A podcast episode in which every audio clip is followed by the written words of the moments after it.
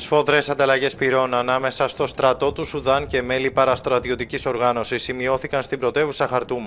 Η παραστρατιωτική ομάδα δυνάμεις ταχείας υποστήριξης, που αποτελείται από πρώην πολιτοφύλακες από τον Ταρφούρ, υποστηρίζει ότι κατέλαβε το προεδρικό μέγαρο, κατοικία του στρατηγού Αμπτελφατά Χαλμπουρχάν, ο οποίος κυβερνά de facto το Σουδάν μετά το πραξικόπημα του Οκτωβρίου του 2021, αλλά και το αεροδρόμιο της πρωτεύουσας. Ο εκπρόσωπος των ενόπλων δυνάμεων διαψεύδει τις πληροφορίες η διαμάχη των δύο πλευρών αφορά στο χρονοδιάγραμμα ενσωμάτωσης του.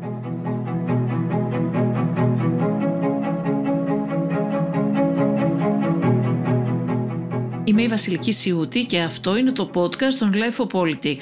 Σήμερα μιλάμε για την εμφύλια διαμάχη που έχει ξεσπάσει στο Σουδάν με τον καθηγητή Διεθνών Σχέσεων Σωτήρη Ρούσο. Είναι τα podcast της Life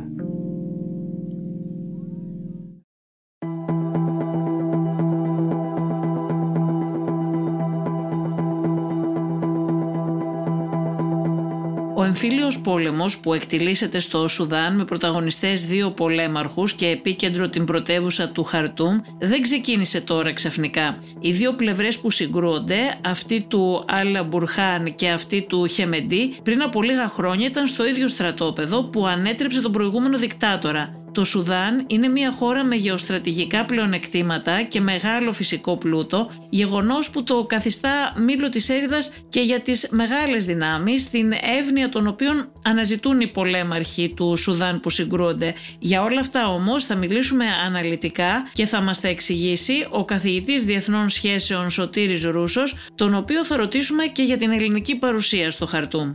Κύριε Ρούσο, ποιοι συγκρούονται και γιατί στο Σουδάν αυτή την περίοδο; Λέγαμε ότι δύο είναι οι αντιμαχόμενες πλευρές. Η μία είναι ο στρατός, ο στρατός του Σουδάν και η άλλη είναι η παραστρατιωτική οργάνωση ε, δυνάμεις ταχείας υποστήριξης όπως λέγονται, οι οποίοι είναι μετεξέλιξη των Τζατζαουίτ, δηλαδή των δυνάμεων εκείνων που είχε δημιουργήσει το καθεστώς Αλ-Μπασίρ την προηγούμενη 20 ετία αν θέλετε, για την καταστολή των εξεγέρσεων στο Νότιο Σουδάν, κυρίως όμως στο Δυτικό Σουδάν και στον Ταρφούρ. Αυτές οι δύο δυνάμεις αποτέλεσαν πυλώνες του καθεστώτος Αλμπασίρ το οποίο διοίκησε το, το, προηγούμενο. του προηγούμενου για περίπου 30 χρόνια. Που ήταν μια δικτατορία. ήταν μια δικτατορία, ήταν ένα αυταρχικό καθεστώς, ε, τυπικό αραβικό, αν θέλετε, καθεστώς, με αρκετή ισλαμιστική δόση, να το πούμε έτσι απλά. Δηλαδή είχε αρκετά χαρακτηριστικά α, ισλαμιστικών καθεστώτων και κυρίως οι δυνάμεις που υπήρχαν, που το στήριζαν, ήταν ακριβώς αυτές οι δύο δυνάμεις. Ο στρατός από τη μία και οι δυνάμεις ταχεία υποστήριξης από την άλλη, τις οποίες είχε δημιουργήσει το ίδιο το καθεστώς. Όταν το καθεστώς έπεσε μετά από δύο χρόνια διαδηλώσεων, οι πολιτικές δυνάμεις, δηλαδή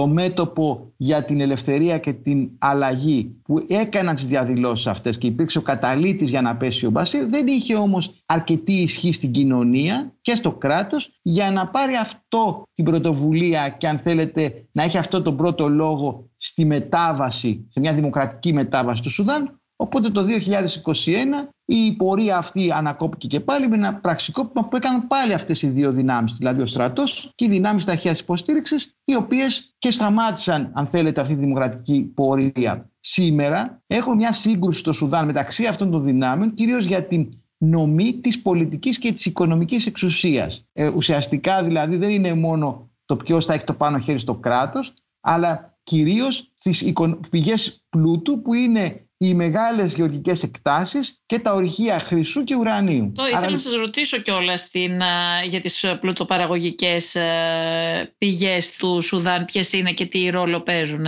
Το Σουδάν θα πρέπει να πούμε ότι το διατρέχει ο Νείλος. Λόγω αυτού του γεγονότος αλλά και του ειδικού κλίματός του θα είναι η βασική γεωργική χώρα για, όλη, για όλο τον αραβικό κόσμο. Είναι ο βασικός εξαγωγέας ε, γεωργικών προϊόντων, ε, ειδών διατροφής για όλο τον, ε, για όλες τις χώρες του κόλπου, τις μοναρχίες του κόλπου. Επίσης έχει σημαντικά ορυχεία χρυσού και σημαντικά ορυχεία ουρανίου. Αυτές είναι οι βασικές πρωτοπαραγωγικές του πηγές ε, είχε παλαιότερα και αρκετά μεγάλες πηγές ε, πετρελαίου που όμως μετά την, το διαμελισμό του πέρασαν στο Νότιο Σουδάν που είναι μια άλλη χώρα πια. Ποια είναι η γεωπολιτική σημασία του Σουδάν κύριε Ρούσο και θέλω να σας ρωτήσω και ε, σε σχέση με αυτό ποια συμφέροντα μεγάλων χωρών έχουν παρουσία εκεί; Πριν πάμε σε αυτό, ίσως να πούμε κάτι άλλο που είναι εξίσου σημαντικό για τη φύση της σύγκρουσης και μετά θα πάμε ακριβώς για να καταλάβουμε ναι. και γιατί. Η σύγκρουση αυτή, όπως και οι προηγούμενες συγκρούσεις στο Σουδάν, δεν αφορούν μόνο, ε, αν θέλετε, αυτές τις δύο παρατάξεις που περιέγραψα. Αφορούν και μία διαχρονική, θα έλεγε, τα τελευταία 40-50 χρόνια της ιστορίας του Σουδάν, σύγκρουση μεταξύ του κέντρου, δηλαδή του Χαρτούμ, της, ε, των ελίτ του Χαρτούμ, των κοινωνικών και πολιτικών ελίτ του Χαρτούμ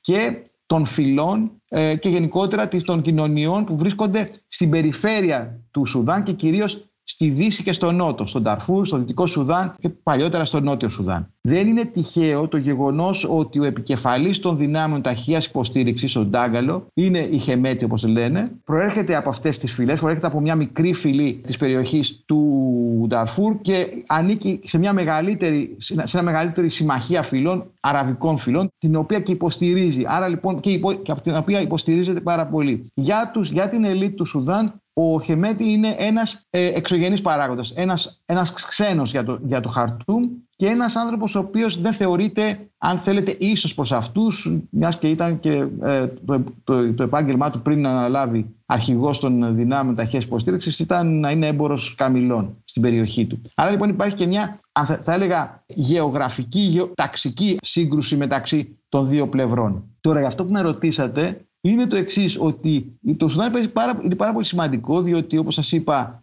διέρχεται από αυτό ο Νείλο. Είναι σημαντικό γιατί συνδέει ουσιαστικά τη Βόρεια Αφρική με την ε, καρδιά της υποσαχάρια Αφρικής και με την Κεντρική Αφρική και με την Ανατολική Αφρική. Μια κατάρρευση του Σουδάν σήμερα θα ε, σήμαινε ε, χάος για πολύ σημαντικές χώρες όπως είναι η Αίγυπτος, όπως είναι η Αιθιοπία ε, και επίσης θα μπορούσε, ε, είναι πολύ σημαντικό και για, τους, ε, για τις χώρες του κόλπου, όχι μόνο γιατί είναι ο, η βασική πηγή των γεωργικών προϊόντων που πρέπει να, να εισάγουν, αλλά και γιατί χρησιμοποιούνται και ο στρατός του Σουδάν, μέρος του στρατού του Σουδάν και μέρος των δυνάμεων ταχύς υποστήριξης από τους Σαουδάραβες και τους Εμμυρατινούς στον πόλεμο της Ιεμένης. Άρα λοιπόν το Σουδάν παίζει ένα πολύ σημαντικό ρόλο ε, πάντοτε ήταν ένα μήλον της έρηδος μεταξύ των Βρετανών και των Αιγυπτίων, των Αιγυπτίων και της Αιθιοπίας. Ήταν δηλαδή, Βρετανική απικία κύριε Ρώσο, ήταν, ήταν, ήταν, ήταν, ανήκε στο, στο Βρετανικό προτεκτοράτο της Αιγύπτου και του Σουδάν. Ναι, μέχρι σχετικά μέχρι πρόσφατα. Μέχρι το 1955. Ναι, ναι. Οπότε και ξεκίνησε η ανεξαρτησία του και αμέσω μόλι ξεκίνησε η ανεξαρτησία του, ξεκίνησε ο πρώτος εμφύλιος πόλεμος. Δηλαδή με την ανεξαρτησία τους και λίγο πριν την ανεξαρτησία του είχε ξεκινήσει ήδη ένας εμφύλιος πόλεμος που ακριβώς αντανακλούσε αυτό που σας είπα, τη σύγκρουση μεταξύ κέντρου και περιφέρειας στο Σουδάν που είναι πάρα πολύ έντονη. Το Σουδάν δεν ανήκει και στη ζώνη του, του Σαχέλ όπου έχει παρουσία στρατιωτική η Γαλλία; Μπορούμε να πούμε ότι είναι, είναι μέρος του Σαχέλ, αλλά δεν θα, δεν θα το έλεγα γιατί στο Σαχέλ θα ονομάζουμε κυρίως χώρες όπως είναι το Μάλι, το Τσάντ, η Βόρεια, ο Νίγηρας, η Βόρεια Νιγηρία. Δεν είναι αυτή η περιοχή, αλλά εν πάση περιπτώσει συνορεύει με τις περιοχές του Σαχέλ. Η, το Σουδάν δεν ήταν ποτέ υπό την, την κυριαρχία της Γαλλίας. Εμένα, να σας πω, μου κάνει και μια εντύπωση, σημαντική εντύπωση, πόσο σε όλη αυτή την κρίση δεν έχουν παρέμβει ή δεν έχουν ακουστεί να παρεμβαίνουν, δεν ξέρω αν έχουν παρέμβει, οι Βρετανοί. Ούτε ε, ε, στις ε, επιχειρήσεις διάσωσης, ούτε σε κάποιες ε, προσπάθειες επίλυσης του θέματος, παρόλο το γεγονός ότι έχουν σημαντικές προσβάσεις στο Σουδάν ακόμα και σήμερα. Οι Γάλλοι έχουν ενδιαφέρον και για το Σουδάν, λόγω του ότι όπως ε, είπατε συνορεύει και με τη ζώνη Σαχέλ, μας είπατε ότι το Σουδάν δεν είναι στη ζώνη Σαχέλ αλλά συνορεύει. Και επίσης άκουσα την κυρία Φεντούλη να λέει ότι υπάρχουν και δυνάμεις της Βάγνερ της Ρωσικής στην περιοχή και νομίζω ότι και ο Λαυρόφ είχε επισκεφτεί σχετικά πρόσφατα το Χαρτούμ, δεν είναι έτσι; Ναι, η σχέση του Χαρτούμ και το, όμως και της μίας πλευράς και της άλλης και του Μπουρχάν δηλαδή και τον, του Ντάγκαλο με την Ρωσία και με την Κίνα είναι πάρα πολύ στενές και σημαντικές. Ο Ντάγκαλο μάλιστα το 2021 είχε πάει και αυτός στη Μόσχα. Ε, ο Μπουρχάν είχε, υπήρχαν πολύ σημαντικές διαπραγματεύσεις με τη Μόσχα για να, να δώσει το Σουδάν λιμενικές διευκολύνσεις στον, στο ρωσικό ναυτικό στην Ερυθρά Θάλασσα. Άρα λοιπόν υπάρχουν ε, πολύ σημαντικές σχέσεις. Η Βάγνερ υπάρχει η φήμη ότι φύλασε ένα εργοστάσιο επεξεργασίας χρυσού κοντά στο Χαρτούμ. Δεν, μένει να, να επιβεβαιωθεί αυτό. Δεν έχει επιβεβαιωθεί. Δεν μπορώ εγώ να πω αν, ήταν, αν είναι αλήθεια ή όχι. Δεν το γνωρίζω. Και αυτό είναι ένα από τα βασικά ζητήματα που πρέπει να μας απασχολήσουν. Ότι και οι δύο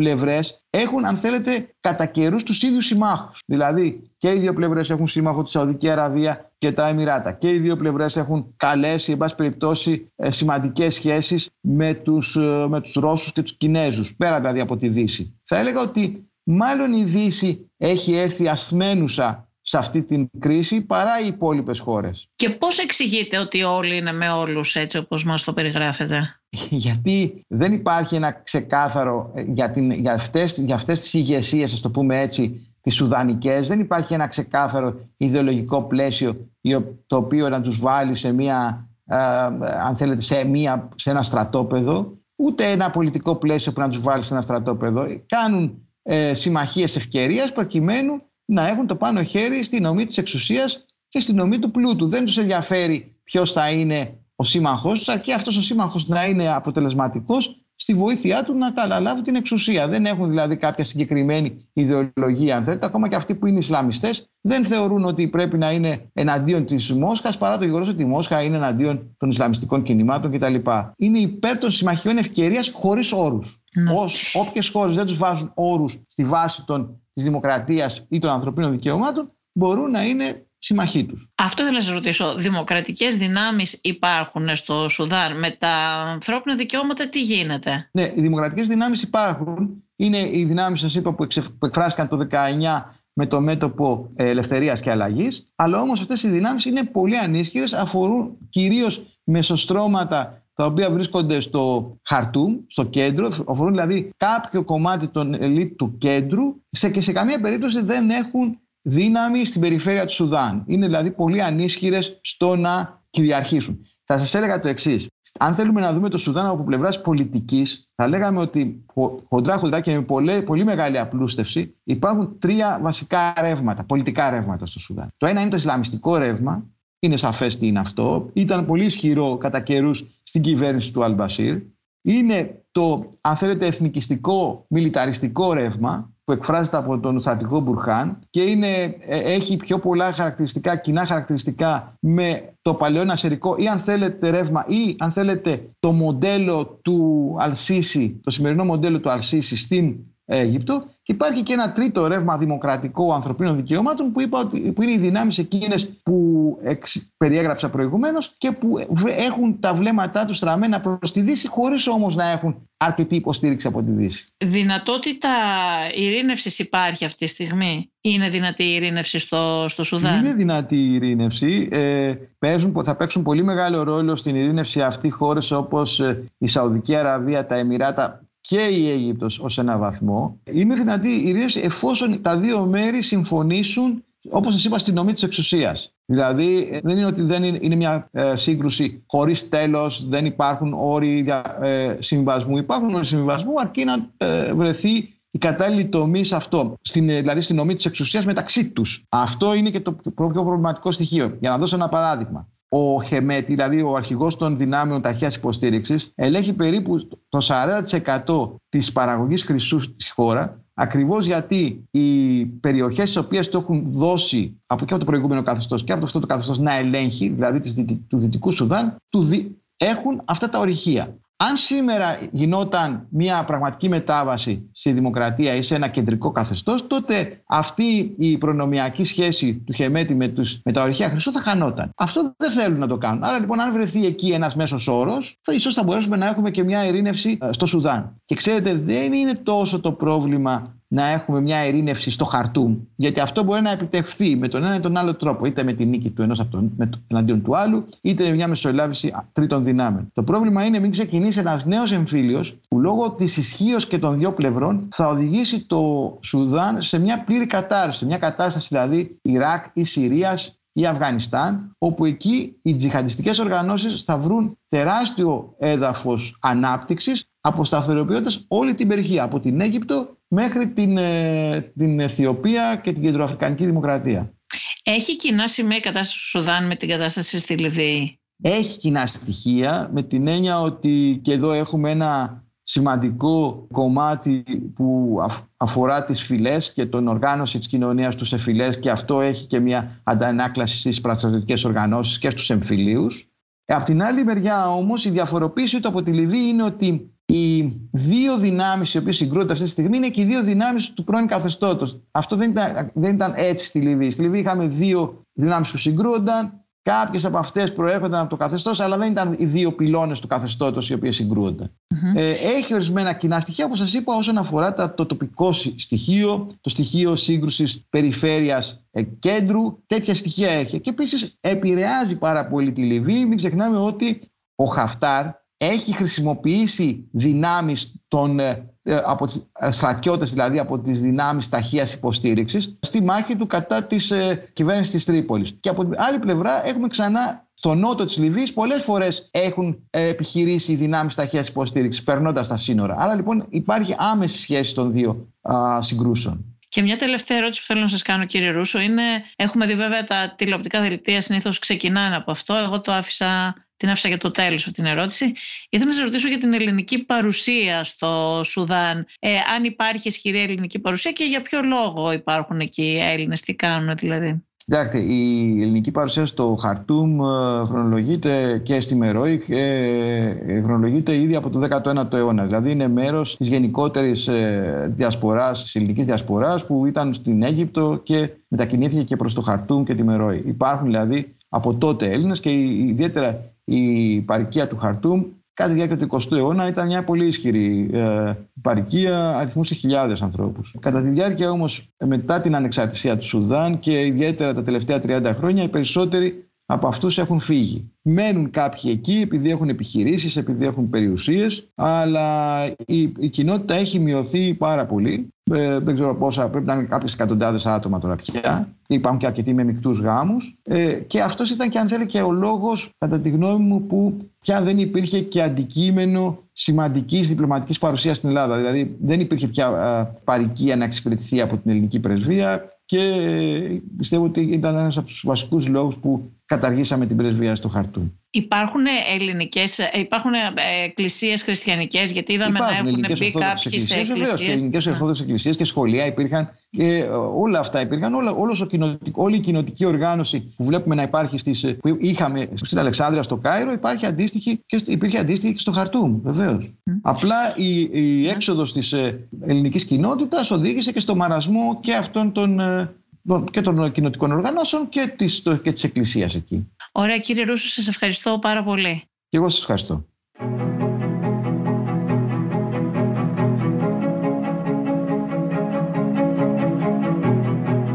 Ακούσατε τη Βασιλική Σιούτη και το Life of Politics. Σήμερα συνομιλήσαμε με τον καθηγητή Διεθνών Σχέσεων Σωτήρη Ρούσο.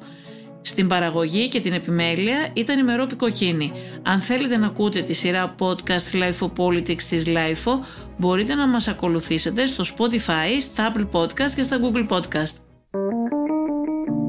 Είναι τα podcast της Life